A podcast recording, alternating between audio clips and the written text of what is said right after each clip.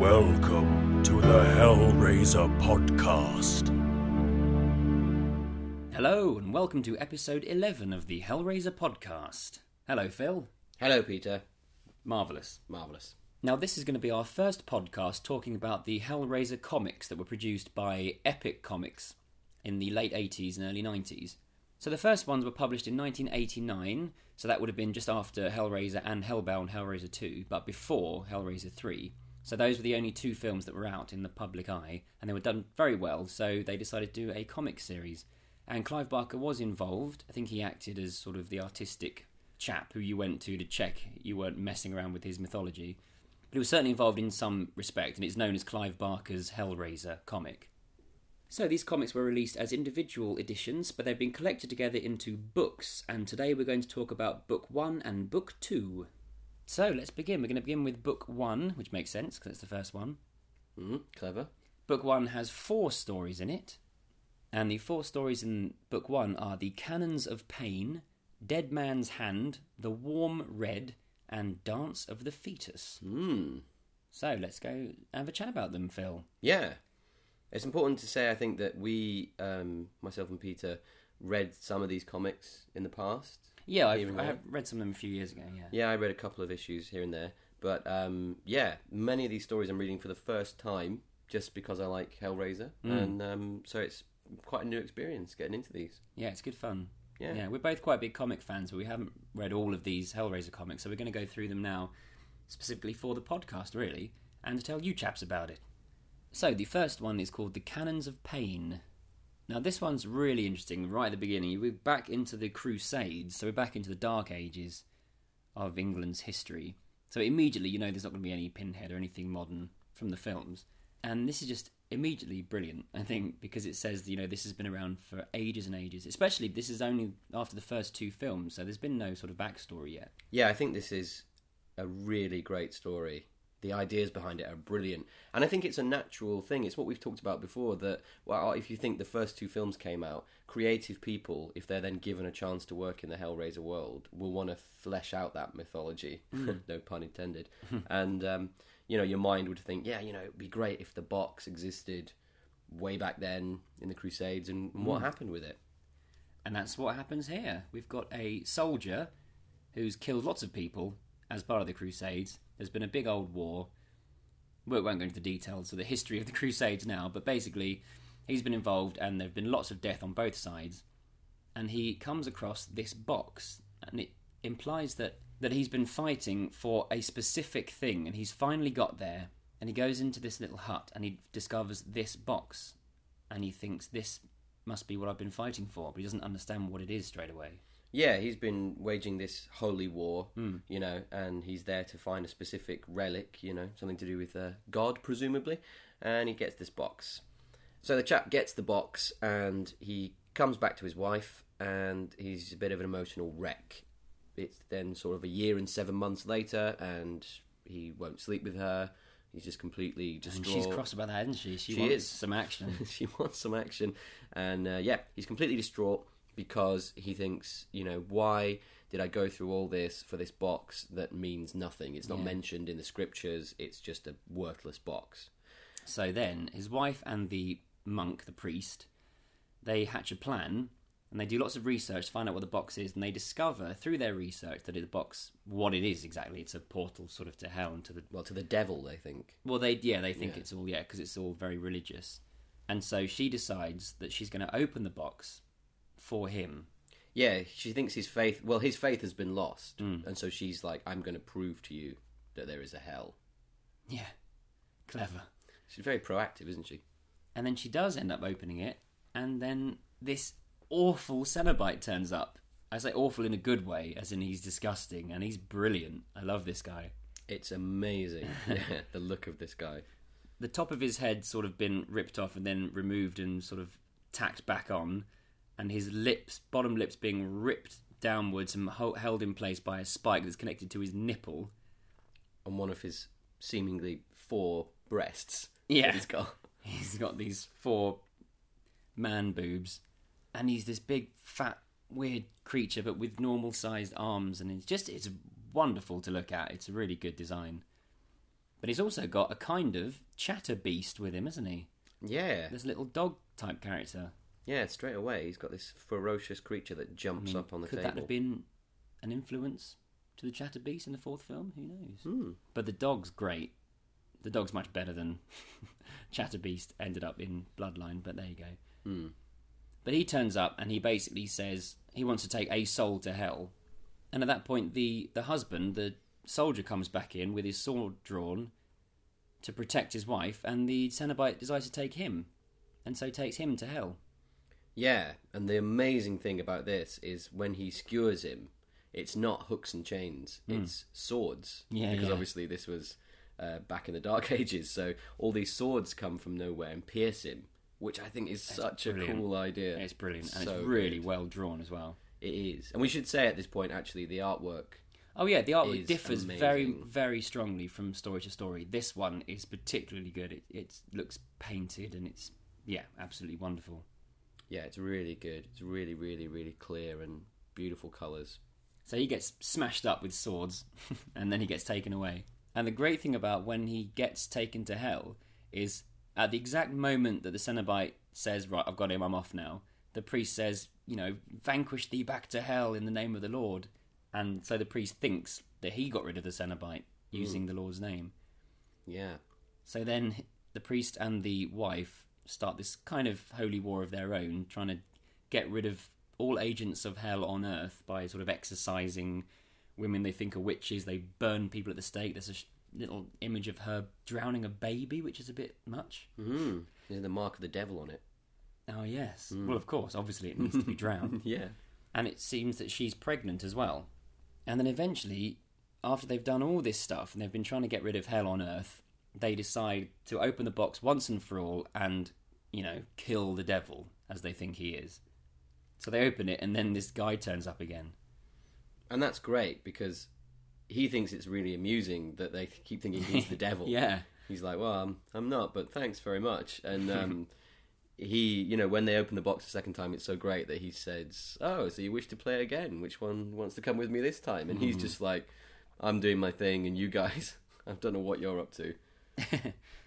And there's a wonderful bit where he skewers the priest onto a sort of a, a cross type thing. And it's that's great. He skewers him upside down. Yeah, that's amazing, and it's great what he's saying here about, um, look, if there was a god, he wouldn't be interested in you. if he's a huge, powerful god, Yeah. you're nothing to him. The only thing that counts is suffering and pain, you know, and that's all amazing, brilliant. And then who turns up but the husband as a sort of Cenobite or just a big bloody mess. And then they take the wife down to hell. But they leave behind the baby, her baby. Yeah, I think it's sort of implied that basically the husband comes along, the sort of zombie husband, mm-hmm. and uses his sword to cut the baby out of his wife. Yeah, it's not shown, but it's sort of. I think that's what they're going for, yeah. Okay. And that's what I take from it. Okay. I don't know. Did you not get that from it? Um, I didn't, but but that's cool. That's fine. I mean, that's what comics are all about. Some of them are ambiguous, and you you know you take your own. Maybe there's something really wrong with me. Well, we know that. Right. Okay. Well, that's what I thought happened Okay, anyway. fine. Um, and yeah, so they uh, off to hell to be tortured forever. Yeah, and that's the end. So that's and the- the... baby that's been left behind, they say this baby's going to walk the dark path. So he's got some trouble ahead of him as well. And who knows what happened to him? Maybe we'll find out later. Mm. Maybe we won't. Well, And that's great. So uh, to start off with this one, it's brilliant. I mean, this one's a really good story. It's talking about religion. It's talking about. It's kind of a bit of a exploration of what people did back in those days in the name of God. But it's also got these horrific horror images in it. yeah, this is brilliant. This is brilliant. Um, Well done. well done. The um, the stuff where you know the um, the woman and the priest think they're doing God's work, and they're Yeah. and they're torturing people and they're drowning babies and stuff like that. And they're so blissfully you know like well we're, we're doing what god wants we're doing what god wants. And um, it's just great that this cenobite is just completely above all this. He's he has no interest in all of this and he just thinks they're pathetic and he's quite amused by them you know. Um, and yeah i just think it's such a fantastic idea that all these people have died to get this box and what you get out of it is this huge big fat monstrosity who just wants to take you to hell. And I like him. I'd like to see him in a film. yeah, he's brilliant. He's brilliant. And it's a great design because it is. It gives you that feel of the Dark Ages. Yeah. You know, you can see the design of this character versus the design of the Cenobites now. It's almost like you know, hell Mm. obviously updates as Mm-hmm. as everything does. You Mm. know, so the costumes, the ways of them doing things change. Yeah. And um, yeah, it's a Speaking of the one. box, it's really interesting. If you take these stories as canon, which a lot of people do actually, it shows that there were boxes before Le Marchand made his one Mm. in the 1700s. So there have been boxes as portals to hell for centuries, it says here. And that's an interesting idea as well. I like that idea. Mm, I and I kind do- of, I do as well. I kind of want that to be the way it is. But I Yes. guess. well, let's go with that then. Yeah, and and as well, the design of the box in this story is, is different, isn't it, to the film? It's it's a lot more kind of mm, I don't know, rustic or rough looking. Yeah, it The is. designs on Yeah. it are not so intricate, No. which makes sense. Mm. It's good, very good. So let's move on to the next one, which is called Dead Man's Hand. This one is another one set in the past. This one's set in the Old West. It's a western, and it's only a little short one. And I think this one's really interesting as well. I think it's great. Yeah, And it's Uh, basically this stranger, tall, dark stranger, rides into town, and he's kind of like an, an agent of the box. He's got a box with him, and he plays a game of cards with this local gambler who's got a bit of reputation. He puts the box on the table and basically says, "We're playing for this." And the best thing is, at the at the end, the guy he's playing against, this local guy called Jed, he wins the hand and so, as his reward, the stranger decides not to give him the box and he takes it away and he leaves. yeah, which is the great twist. Yeah, and it's brilliant. I mean, you don't see it coming. You would think, oh, he's going to give him the box and then he's going to. But he doesn't. And it's great. I mean, it's real. It's like, oh, well done. You've won, actually. So uh, you won't get sent to hell. He doesn't say that. He just says, he says, I would give you the most valuable thing on earth, so I will by taking this box away with me. And then he just leaves Yeah, and everyone is pretty freaked out by him. But this guy Jed sort of breathes a bit of a sigh of relief, and he realizes he's come close to something awful. And well, it says the whole town turned out for church that Sunday, and old Jed, well, he was singing with the loudest of them. it's great. I mean, it's a lovely little story.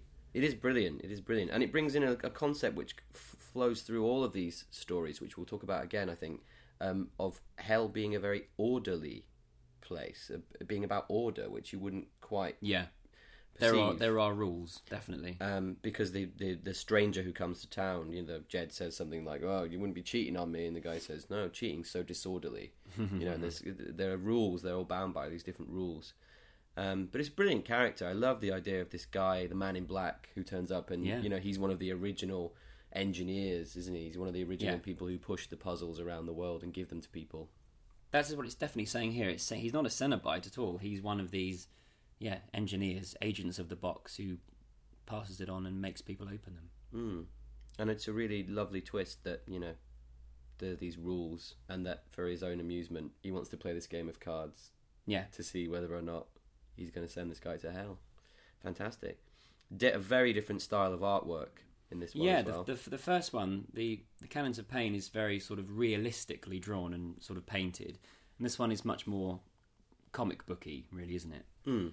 Yeah, the Canons of Pain looks um, kind of like something you'd see on like a tapestry or something Mm. like that, doesn't it? It's really well done in that way, and this one um, is more your traditional comic book, but still really lots of character and um, Yeah, I really detailed, like this one. really de- detailed drawings. yeah, it's a really good. I could see this being made into a into a, a short film. it'd Would be a great. great little short film, and it wouldn't take much. You just need one set and some Western costumes. Hmm.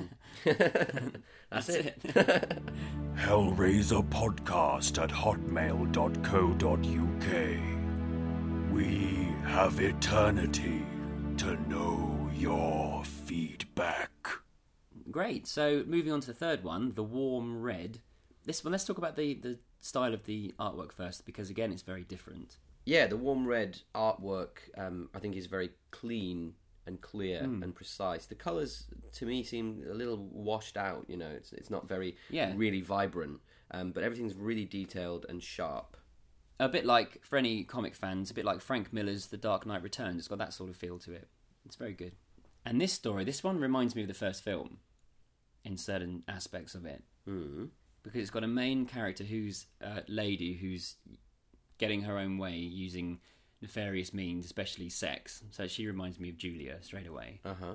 So the basic idea is she works for a company that's trying to set up this. It says park. I guess some kind of theme park. It says bigger than Orlando, that sort of thing. Hotels, restaurants. But there's this one property they can't get rid of, and it's this old farmhouse. So she's given some money to go and find this house and buy it, so they can then get rid of it and build their park. Yeah. And when she gets there, she discovers there's this there's this kind of big old farmhand guy who's got special needs. He's a bit slow, and she finds this puzzle box on the mantelpiece. Mm, yeah, he lives in this really dilapidated farmhouse, Yeah, and um, yeah, he, he's a bit weird. He the their first conversation, she's really manipulating him and sort of giving Oh, it all this kind of like, oh hey Brian, well, nice to see you, and um, he's having fantasies or interspersed with their conversation. You're seeing her tied up Hmm. and being um, cut, and she's naked and stuff like that. And then she gets naked. she takes off her clothes and she's gonna try and basically hump the house out of him. Yep, yep. He gives her some lemonade, and uh, she's uh, going to use her feminine wiles to uh, get him to give up the house. And um, Another little fantasy panel where he's cutting her open with a scalpel. mm, and um, he's really doesn't want her to stay. No, no. He keeps saying, "You've got to go." Mother wouldn't, you know. Yeah, mother like wouldn't it, approve. and um, yeah, you should leave. And she's really trying to get him, and then she collapses. Yeah, he's he's drugged her. He put something in her lemonade and she collapses and wakes up tied to the bed and he's holding this puzzle box. Yeah, and this is great because they're in the upstairs in the house, and the bed that she's tied to is covered in old dried blood. yeah, which is yeah. brilliant. So it's obvious that he's done this before. Yeah, and um, he's completely covered in scars on his chest. Oh yeah, and it implies that his mum, I guess it's his mum, used to cut him with a razor. Yeah, Hmm. that's she used to really- make him lie down on the bed and for some reason she's cut him with a razor, I guess, to punish him. So he's obviously, I mean, you know, there's a sympathy for this character here because he's obviously, you know, mad. He obviously had a horrible childhood. Yeah, and he's where he was damaged. abused. Yeah. And now he lives in this farmhouse on his own, and occasionally people come there, and he basically Hmm. Yeah. um, tortures them. But he's got the box. And he opens the box and then a Cenobite arrives, who we will see more of in later comics. This is a Cenobite brand new for these comics, not in the films. He's called Face, and he's really interesting design, I think. He's sort of like a skinned head, but he's wearing a skin mask that's been stapled to the front of his head. Mm. And I really like that. The fact that there's actual staples. He's actually used a stapler to attach this mask to his face. Yeah, it's, That's it- great. It is good. And here's a brilliant bit that you um, actually see Face in hell torturing someone else. Oh yeah, that's And- r- that's great. And this is fantastic because you can hear him. I mean, he's you, basically you're listening to his inner monologue, and he's torturing this guy, and he's like, "Ah, I can feel the call, the call of the box." Yeah. and that's fantastic because then he's a- sort of like, I'm just gonna, I'm just gonna finish this first. Yeah. then, then I'll go and see what that's all about. I'll finish up with you to this poor guy as he sticks like a ice pick through his eye, um, and um, yeah, but that's a brilliant part of you know the whole Cenobite myth that we haven't really seen. This is exactly what the comics, you know, are best at doing. Things that the film can't do. You can really delve into hell, what goes on, and what goes behind the scenes, and just things that you couldn't really do in a film because the but the budget would be huge. You know, you're needing this whole hell set just for one little moment, but you can do it in a comic easily, and it's great. Really good imagination. Yeah, and you you see him actually dissolve, and there's a great little passage there again about the order of things, the chaos of cellular agitation, uh, the cacophony of life is replaced with the pure mathematical orbits of electrons, the harmony of crystal, and you know all this kind of stuff is Yeah. you know it's it's really interesting thing about hell, this order out of chaos. I think the chaos of flesh is what they're Yeah. what they're kind of fighting against in a weird way. Yeah, and exploring. So he turns up at the farmhouse, face. Yeah. And that's great because he turns up and Brian says, "Hello, face," and he says, "Brian." And then comes the moment that really reminds me of the first film, not so much to do with Julia, but to do with Kirsty. Because the woman on the bed who's been lying down tied to the bed, she's a very intelligent woman, and she quickly realizes that this guy kills people and gives them to face, and so she strikes a deal with him, and she calls him by his name. She says, "Hey, face, I'll I'll make you a deal." This is great, isn't it? Yeah. She's ruthless. She is. She's in a really bad situation here, and she instantly, a guy with no face Mm. has just appeared, and she instantly sizes up the situation and says, Listen, I'll make you a deal. Yeah, and her deal is to first of all get rid of this farmhand chap, and then also she says, "If you let me go, then I will make this park, and there'll be thousands of people coming here, and you know you can have them." Which is great. She's just like, Look, this guy's dead weight. Yeah, He's, he's sitting here on his own. get rid of him. How, uh, and Face actually, when he turns up, he says, I, "I can see what you're doing from the other side, Mm. and you've had opportunities and you've let them go." So And she's like, I could do it. I could get you people. I can bring you thousands of people.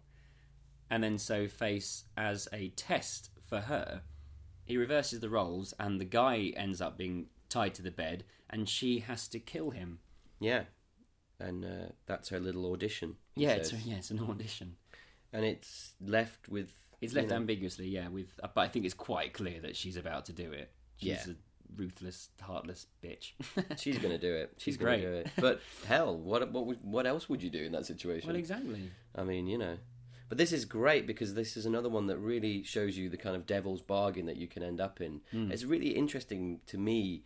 Um, the whole thing of, I mean, you've got the Cenobites. That's fine; they're otherworldly. Yeah. But these human agents of the Cenobites, the people who push the puzzles around and the people who do things like this, is a really interesting concept to me. Yeah.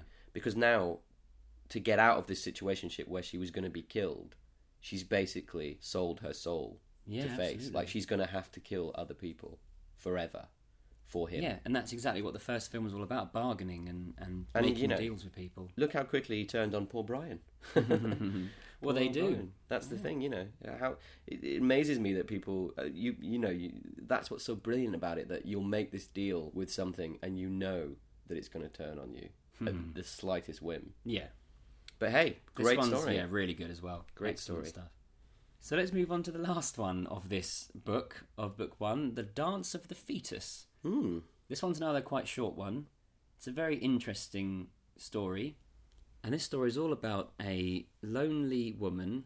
Well, it seems she's lonely. She lives in this crappy little apartment and she's a bit depressed. And it implies that she's been trying to find a way to get into hell. Yeah, I mean, the whole vibe of it is just miserable. It's raining. She goes to the butcher. She buys some Yeah. meat. She comes home. It's very depressing and It's dark. all horrible. Um, and then she sees this weird monster crawl down the stairs in Mm-hmm. front of her. and then it I, I think it's kind of implying that she's she wishes it was the monster but it's not quite yet and she's waiting for this monster to turn up and she keeps imagining she sees it Yeah, it's a little bit ambiguous this bit, but yeah, what but we it says that later on then doesn't it that she's been she's you know played this scene over in her head lots of different times yeah, yeah, yeah. Well, she says, "How much longer must I wait?" You know. Hmm. So, but I think I think the gist of this bit is that she thinks this creature's coming down the stairs, but it's actually just a, another bloke who lives in the apartment. That's Yeah, what I I- think- from it. well, I think that's something like that. so yeah i think that's what it's implying mm-hmm. but then she gets into her apartment and there is a creature sort of little hunched dwarf type creature from hell sitting in the kitchen waiting for her Yep. And um, he's got like uh, sort of little overalls on. Yeah. and Sort of uh, sunglasses type thing. I don't know. So this guy's great. I think he, he's he's known as Mister Soul. I think that's his name, and he's brilliant. He's again got his lip pulled apart, a bit like Chatterer, and he's a little kind of imp with a huge big torso and tiny little legs. And he says it's finally time for you to join us. Yeah, it's great. I mean, like she says like she's been waiting for ages, and and when he turns up, he's like, "Oh, sorry, I've been backed up." Oh yeah, like he's got loads busy. of Sorry, work I, was- on. I meant to be here earlier, but I had a lot of a lot of work to do. And then he climbs into her mouth and goes inside her body, and it so it implies that he sort of shrinks in size, and he's inside her body, sort of playing around basically with her, isn't he?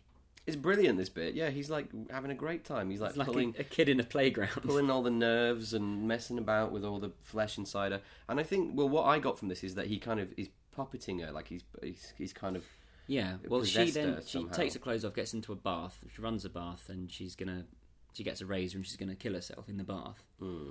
And so yeah, it could be implying that he's making her do all these things inside. Oh, maybe not. Maybe you know, just his presence. I like that idea though. That's a really nice idea. That he's sort of puppeteering her from inside. It's great. Hmm. And then But then he discovers inside her body this little fetus, little embryo. And he's like, "What? What's this?" And then they have the most amazing conversation, him and this fetus. He basically says that they've got rules and regulations for hell, and you know, I can't just take anyone there, you have to want to go. And the fetus is like, Go where? And he says, To hell. And the kid says, What's hell? And so the guy, Mr. Soul, then is like, Okay, I can't take you, sorry. And this is brilliant because it's it's very much like the, he's a, a different, whole new soul. This little embryo, hmm. and because of that, he refuses to take the kid to hell. yeah, well, he says we're not that cruel, Yeah, which is great, and it's just fantastic that he. he sort of, I love it where he's sort of like, "Oh, we can't just take anyone. You have to want to go. Do you want to go?" And he's kind of Yeah. like, mm, and this kid's Yeah. just like, "I don't know anything. What the hell are you on "Oh, about?" man, And he's like, okay, oh, this fine." is a real problem for my job here. and so then if you haven't read this, you might be thinking, so Mister Soul decides to leave, but no, what he does, he takes the embryo, the fetus, and he places it on the floor of the bathroom, and gets back inside her mouth, and then takes her to hell, and she kills herself. Yeah, And the very end sort of sees the fetus walking along in the house, looking up to the sky, seeing some stars, floating up into the sky and becoming a star. Which I wasn't too sure about when I first read it, but I mean, after speaking to you, I think it's quite clear that I think it's implying the kid dies, basically. He kills the fetus and then he goes to heaven instead. yeah, that's what I took from it. Yeah. you know that he kind of floats off up to heaven. Um, there we go. Or to somewhere else. It doesn't have to be heaven. Whatever. Um, but yeah, um, it's really, really lovely little story. This one. When I first read it, I kind of thought, hmm, and I didn't um, necessarily like the art style in it. no, It's I didn't when I first read it. It's quite abstract. Yeah, and chaotic is a good word. Mm, it's very angular and, and kind Yeah. of crazy. But um, Grows on you, this one. yeah, the more I read it, the more I really like it. And now when I look at it, I see so much detail in each panel, and um, it's really cool. Actually, really lovely little story. And it's nothing to do with the the box, No. But it still is in that realm of Hellraiser and the Cenobites. So I think that wraps up book one. I just want to say that I love book one. I think every story in it is really good, and if you and it's a perfect place to start. If you haven't read any of these comics, then definitely go out and get book one, and, it, and it, you'll really enjoy it. I'm Yeah, sure. yeah, you'll really love it, and it's a great um, little companion piece to the films, and it expands on the whole mythos and mythology of Hellraiser. It's brilliant. Even if you don't get the original epic releases, Boom Studios, who are doing a new comic at the moment, which is excellent, we'll do that on another podcast. They are re-releasing some of these stories in sort of a Masterworks package, and that's worth getting as well because it, you know they're the ones that they're choosing to release individually, as it were. Mm. And you can also get individual stories as well, um, digitally Oh yeah, here and there because I bought a couple on my phone, yeah, yeah, and but they kind of seem to be a bit random. iPhones and, and iPads and things. Android. yeah, get get those and have a look, and yeah, just just have a look at them because they're quite cheap to get them individually. So if you find one that we've talked about and you think it's interesting, have a look at it. It's really good. They're definitely worth having a look. at. This is Ashley Lawrence. You're listening to the Hellraiser podcast.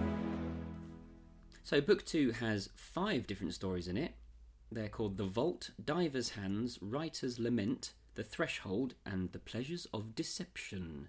So we'll begin with The Vault. Mm.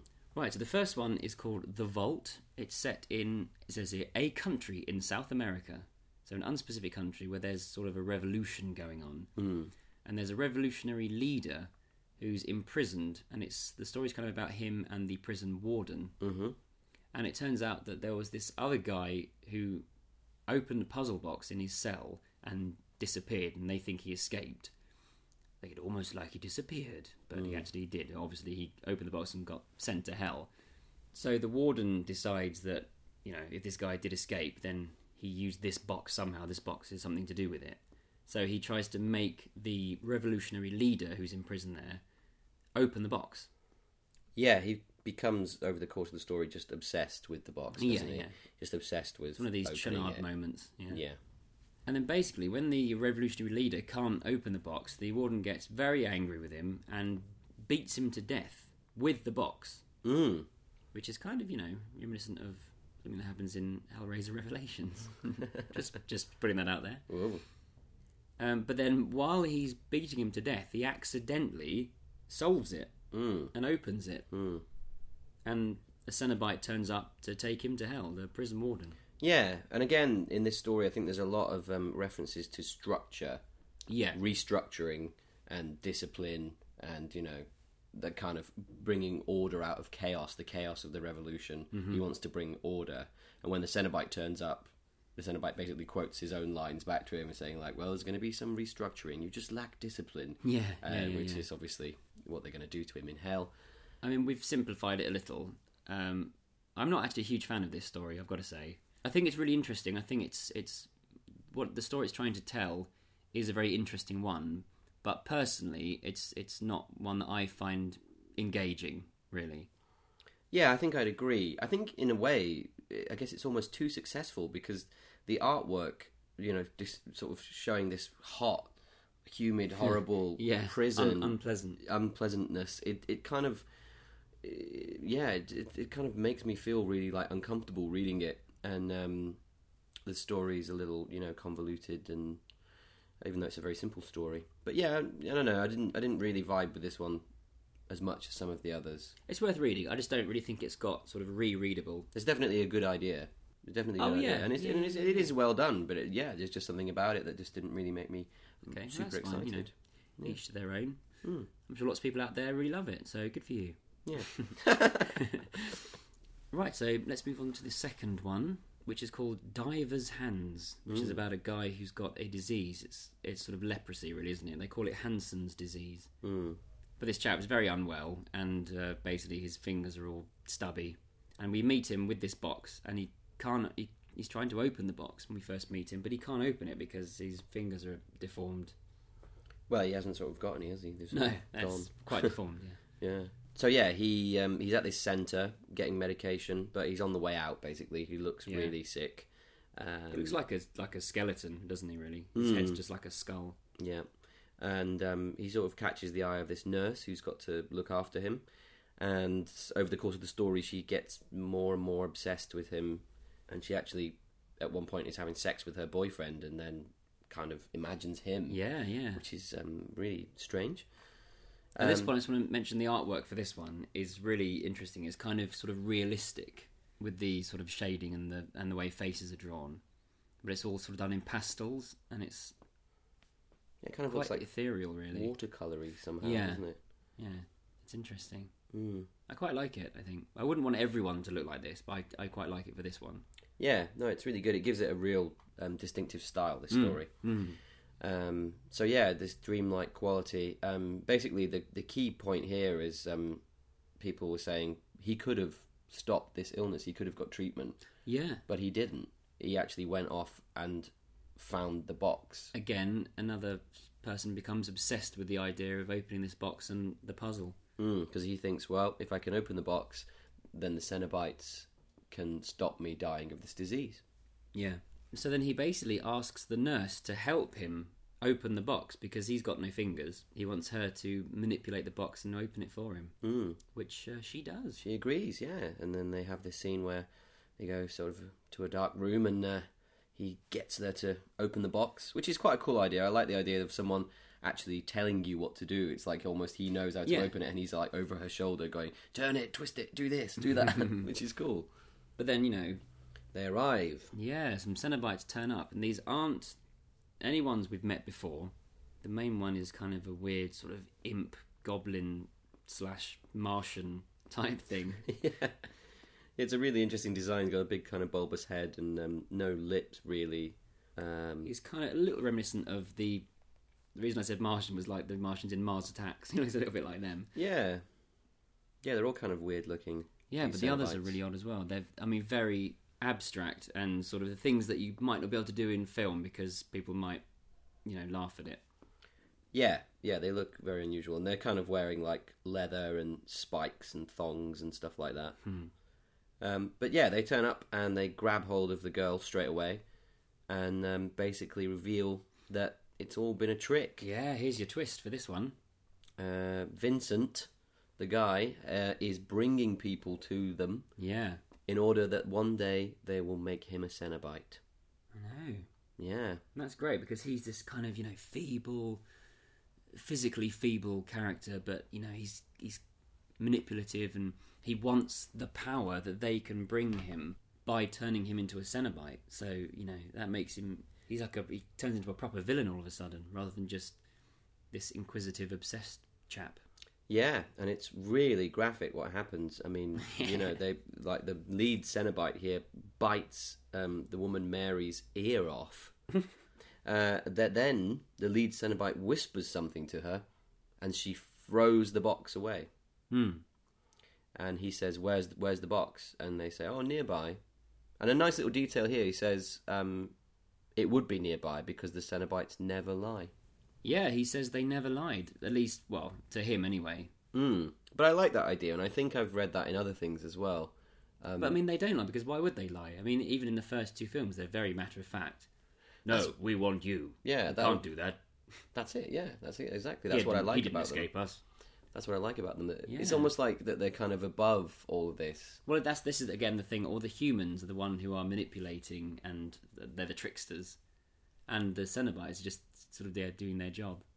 They kind of um, they get what they want. I mean, the Cenobites do make these deals, and they do trick people in the comics, at least, Hmm. um, but in a very straightforward manner. And it's it's kind of like, yo, you know, you think, oh no, you know, it's the classic devil's bargain, isn't it? Always. Yeah, and these guys, these Cenobites, seem to be taking real pleasure in their work. Yeah. So the the um, the guy goes and tries to find the box, and he goes through all the different corridors of the institute, and he finds it, picks it up, and then suddenly the Cenobites arrive again, and they say, "Whoa, this is great! You've opened the box again. What have you got for us?" And he's like, "I didn't open the box." At which point, the lead Cenobite, yeah, he points to a, a plaque on the wall that says the architect of the centre was Le Marchand. mm, so the entire building is a lament configuration. Nice. Yes. And then they're going to take him away, and it says they're going to turn him into some form more useful to them. Yeah. but just after they've said that, you've met. She's turned up again. Mary's turned up again, and she's kind of like a bit of a like a human spider sort of thing with loads of arms coming out of her. Yeah, she's um, basically just been turned into this massive spider creature, and she That's sort brilliant. of yeah, That's it's really great. good. And she pounces on him, Yeah. and his final thing is what beautiful fingers, because that's what he wanted, isn't it? You know. Yeah. So he's basically not ended up with what he wanted technically. I, mean, Hmm. I don't know. It's ambiguous. Maybe, maybe he's kind of going to be happy Yeah. in whatever form the Cenobites choose for him. But um, It's yeah. a good good story this. It's a really good story. It's a really good story. It's got some very interesting visuals in it, an interesting style, and a good twist. Yeah, it's nice. We like. Speaking of things we like, we really like the next story as well, which is called Writer's Lament, which is the whole story is just a satire on how a writer gets his work butchered and changed by producers. Yeah, and it's it's really full on. Like, Yeah, I mean, there's blatant. no there's no kind of ambiguity to this one. It's basically saying you have a great idea, someone else comes in and completely screws it. And the idea in this story is this guy, he's in hell, he's kind of a creator, and he, he's made this baby, like a perfect baby. And he's and he takes this baby to who he describes as his editor, who says, Yeah, I like it, I like it, but we need to make some changes and rips its eye out, first of all. Yeah, this is a great little bit, isn't it? Because he he- he's in the waiting room for the editor, and there's all these other people with babies, and he's like, "Well, they've all got babies as well." Yeah. And then he takes them in, and the editor is a real slickster with Mm-hmm. like loads of blonde hair and all kind of like you know Suit, sharp good suit. looking and all this sort of thing. And he's like, "This baby's a hit. This is going to be great. We're just going to make a few minor changes." And he rips its eye out. And yeah, and then he grabs his arm and says, Of course, this this will have to go too, and rips the arm off. and uh, I like that. And then um, he rips his genitals off. yeah. And I I love this the sort of reasoning for these things, like when he pulls the arm off, and the writer's going, "Well, bilateral symmetry was one of my themes," and he's like, Yeah. "No," and then he sort of rips the genitals off because um, some people might find this thing distasteful. Yeah. and then he says, and it just uh, the, the same picture where he's ripping the baby's genitals off, he's saying, but you have to understand, if someone took this part out of context, we could be left open to criticism. which is great. And then the writer says that, you know, it was good before you messed it up, which Yeah. is basically what a lot of writers think about their, you know, their scripts or their stories that are taken away and changed. So then he puts it all back again. He says, "Okay, well, we can make some compromise here. I'll put everything back." Puts the old uh, bits back on the baby, mm-hmm. and then rips its heart out. Yeah. Because that is one change that can solve all of his problems. Yeah. Rip Yeah. out the heart of the piece. And uh, he actually, the writer then actually says, "You killed my baby, you asshole." Which is, you know, what a lot of people think. I mean, we're not saying that, you know, this is Clive Barker saying this stuff because it's it's written by someone else. But some people do think that about the Hellraiser franchise that, you know, they've killed Clive Barker's baby. And this is eh, not even a subtle metaphor. It's just basically saying, you know, this is what happens. You've killed my baby. Yeah, and the the really horrible bit at the very end is that the guy says, "Well, we can you can work we can work together again," and he says, "Okay, I've got some other ideas. Let's do that."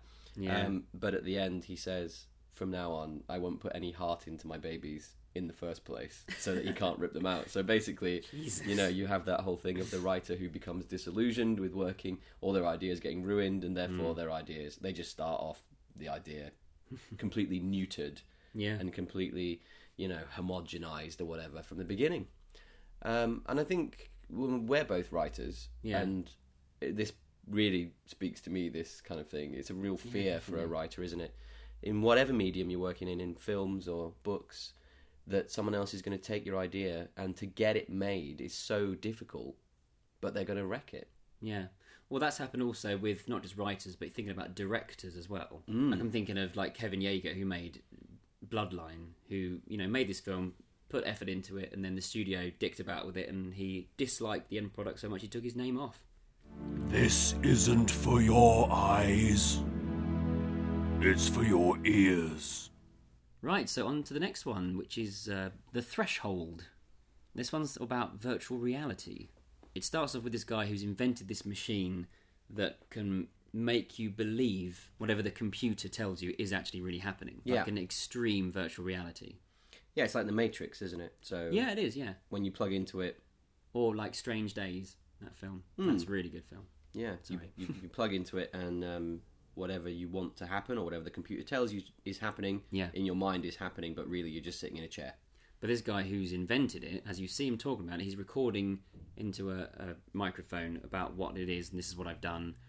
He's got a puzzle box there. Mm. When he finishes his recording, he says, "You know, this is my thing. Go and use it." He sits back and he picks up the box as if he's about to open it. Yeah, so he leaves the um, technology with a company. Who then market it in probably the most obvious way that you would do. The first thing people want is, you know, pleasure, and so they market it as uh, like a sex toy. Mm, sex with the stars. Yeah. Celebrity sex. Yeah, which you know is what people would want. If this happens, this kind of technology, this is exactly what is I mean, it's the biggest it. industry, isn't it? Really? Yeah, absolutely. this is definitely what's going to happen with it. Um, so yeah, so they've got people in the chairs, and they're all um, having sex with uh, Yeah, famous and people. You can turn on a different setting. So either you see the person just sat in a chair, just you know, calmly as if they're in a coma. But if you turn on a different setting, you see them sort of reacting to what's happening in their head. Yeah, that's quite funny. So they're sort of, you know, laughing about this and say, "Hey, look what we can do!" Click. And there's a man going, oh. Yeah. But then we go to so this is a very much a sort of pleasure and pain story because we then we go to another story of this derelict homeless man who was brought in as a guinea pig when they were first trying out this experiment. Yeah, it's like the scientist is showing someone around the facility, and Hmm. he's like, "Come down to the basement, and meet my good buddy Bob, um, who's a homeless man who, yeah, he really needed the money. Bob hasn't had a good time. No, because basically when they first started messing about with this machine, it would get confused and it would put things in the wrong place, and the sky would be made of jelly or whatever. And so they were testing it on people. it doesn't say that in the story. They were testing it on people to see, you know, if they could uh, sort it out. Yeah, and Bob they were supposed to make him surfing, but unfortunately, accidentally made him surfing down a mountain that was covered in lava. Yeah, he's surfing down a lava flow. yeah, which isn't ideal. It's not ideal, so he falls off, obviously, and And un- they say that he was left in the the machine was left on all night. yeah, So he was basically writhing around in lava in agony all night long. yeah, he was mm, writhing in molten lava the whole night because the operator basically left him there by accident. And this is so horrible because this scientist just doesn't see this guy as a real human being at all. No. He's just like, "Hey, I'm going to have some fun. Watch this." He's like, "What are you doing?" He's like, "I'm making him screw a hornet's nest," which is just It's hideous. so grim. This scientist has just basically been experimenting and experimenting on him to try and get the most pain possible, and it lists all these different things that he's done Yeah. to this guy mentally, and it's just awful. But he's got one experiment he hasn't tried yet that he really wants to, which is kind of like creating a feedback loop of pain. They describe it in a good way. They say it's like an ugly man looking at his face, and each time he sees how ugly he is, he grimaces, which makes him uglier, and then that will make him grimace even more. And it's sort of like reflecting something, making it worse every single time, goes back and forth for all eternity. So the pain will get more and more and more exponentially and just be the most ridiculous pain anyone could ever feel. Yeah, because this scientist wants to find out what happens beyond pain. What does Yeah. it become when That's you cross where the, the threshold? Yeah, the name of the story comes when he says, "Yeah, what does pain become after you cross the threshold?" Yeah, and it's nice because he starts it with just a pinprick, isn't it? And that's, Yeah, that's the that's beginning. it. That's, so cool. That's such a cool idea that he just Yeah. gives the guy in his head a pinprick, and that then he lets it build increases and increases and increases. And then we find out what happens when you do that. We find out what the threshold is. It actually opens the portal to hell. And then a Cenobite turns up, who is the guy from the very beginning, the guy who invented this machine and then opened the box and went to hell. And he describes this as his puzzle. This was my puzzle. Yeah, I think the kind of the machine itself is almost like a puzzle or something. That's what I took from Yeah. it, but I don't know. It's a bit ambiguous that bit, but yeah. Basically, Yeah. The, the the scientist has solved the puzzle by creating the perfect pain. Yeah, the most intense pain in in existence. And uh, the Cenobite who turns up says, "Oh, can I just have a quick go?" And he puts the machine on, and he's like, "Wow, this is great." Which I yeah. love. Yeah. and it ends with the the horrible scientist man who's doing the experiments being taken down to hell, which is what he deserves, Phil. Yeah, it is. frankly. And he says, "But it's going to be great for him because he's like, they're going to love you in hell. A sadist true. like you, Yeah. you're going to be great He's there. gonna have a great time. So you know that. I mean, I what I take from that is that he's going to go away and be a Cenobite, and he's Probably. you know, he's going. to That's a great job for him Yeah. because he's Yeah. a sick freak. Right, and so we just got one more to talk about today, and that's the last story in book two, which is called The Pleasures of Deception. So this one's about an artist who is down on his luck and he feels like he's lost his muse and he's sort of drinking and people are saying, you know, you need to snap out of this, man. You need to get back to work. And he's saying, I can't, I don't know what to do. mm. Yeah, his work's gone stale, and nobody wants it anymore, and No. he doesn't want to. He needs something new. He needs some new experience. And that's exactly what he gets, because this man turns up with the puzzle box and says this can give you sensations and experience, and you can, you know, use this experience in your work. Mm. And this is quite cool that he he references other people who found the box, or Yeah. you know bits that he's got from books about the box, which I like. Yeah, this is implied in a few different stories. The fact that there is written evidence, if you look hard enough, to, that describes this box, and people have written about it and talked about it down the generations, and this information is there should you wish to find it, Mm. Yeah, if you want to do your research. which is a really interesting idea. I like that. Yeah. So then the artist gets the box through some kind of nefarious means. It's, it's a little bit abstract some parts of this story. Yeah, a Um, little ambiguous, and it's it's drawn very abstract as well. It's it's a very sort of abstracty painting style. yeah, it's really dark, and um, there sort of seems to be like photographs mixed in, and Hmm. yeah. Um, but yeah, he gets the box. Basically, is the long and short of it. And he opens the box. He opens it. Yeah. and who turns up? But our good friends from the first two films. We've got Pinhead and the female Cenobite. The first time that we've seen them in these comics. Yeah, so they're they're here and uh, they say, "What do you want?" And he's like, "Well, I want, I want to understand." Yeah, I want to know about the flesh. I want to know about experiences. And they say we can give you that. Mm. But they don't take him to hell. No, they um, sort of allow him to continue his work. Yeah, and it sort of implies that they encourage him or help him to kill people. And I mean, I, what I took from this was that he's then using the viscera of the people and their blood and their bits and pieces to, to do his artwork. Mm. And he's painting using human people, basically. Yeah, and so he sort of gets into this mad sort of creative period. Yeah, you know, yeah. Part of the the hell sort of that he's in. I mean, you could argue. I mean, if you're looking at films like Inferno and Hellseeker, then the rest of the film could be, you know, in his personal hell and all that nonsense. Hmm. But he does basically go mad. He loses his way, he loses his sanity, and he starts seeing weird things. But then the guy that he got the box from turns up and sort of implies that he stole it and says that's where the box is. You know, I want that back. And the Cenobites turn up and dispatch him. Yeah, yeah. And at this point, the artist is sort of going, "Oh, what have I done? What have I unleashed?" Yeah, and Um, he, he runs away, runs through town, sort of seeing weird things, hallucinating, and just basically going mad. Yeah, and it kind of wraps up with him saying, "Look, you know, I need to understand."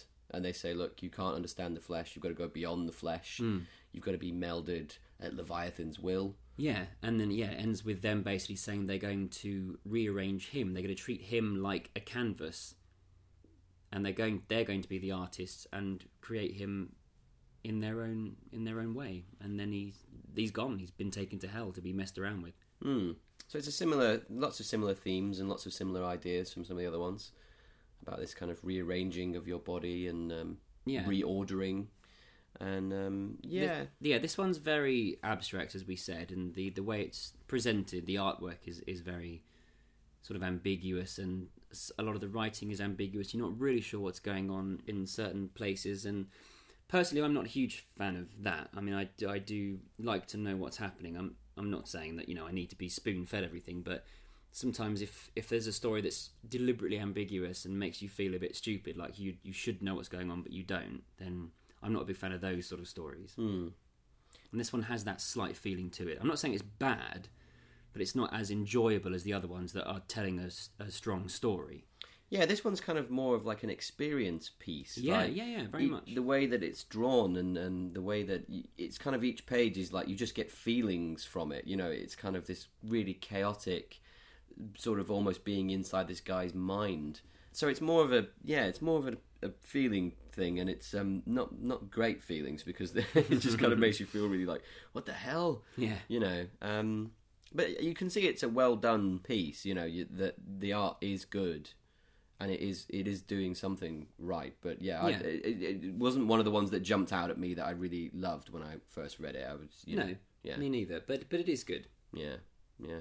But um, yeah, that's it really, isn't it for this one? We, I we so. both we both kind of had a very vis- visceral reaction to it, and uh, it didn't kind of make us go, "My God, this is rubbish," but it didn't kind of make us go, "Oh, I really really loved that," like some And of the other ones. went, mm, hmm, hmm.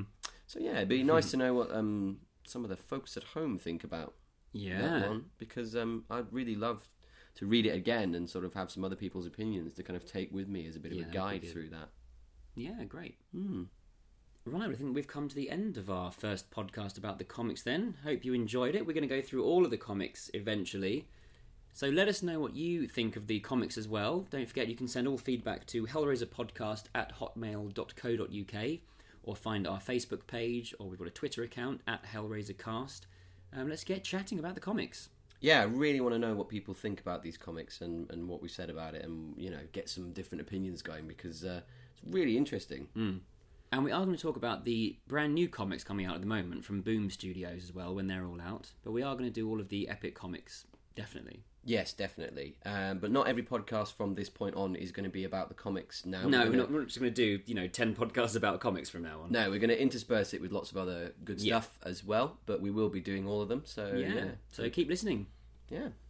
So saying that, our next podcast is not going to be about the comics at all. The next one's going to be about Clive Barker's other films. We're going to do a podcast about Nightbreed and Lord of Illusions. Hmm. Yeah, and while neither of those are specifically about Hellraiser per se, I do think it's very important for us to go back and look at Clive Barker's other films. And bear in mind, he's only made two other feature films because it was his first film that brought the whole thing together, and without that, there would be nothing. So we're going to look at Clive Barker's other directorial films. Hmm. It'd be nice to see um, sort of themes and things from Hellraiser represented in other bits of his work as well. Mm. And we know there's a big fan base, especially for Nightbreed. There's a huge fan community out there for that. So, Hmm. I mean, there could be a whole Nightbreed podcast if you wanted, which uh, we're not going to start that up as a as an offshoot, but we will talk about it on the next podcast. Right, so we hope you enjoyed our first podcast about the epic comics, and we will speak to you very soon. Thank you, Phil, Thank you, Peter. and we'll see you all shortly. Bye. for now.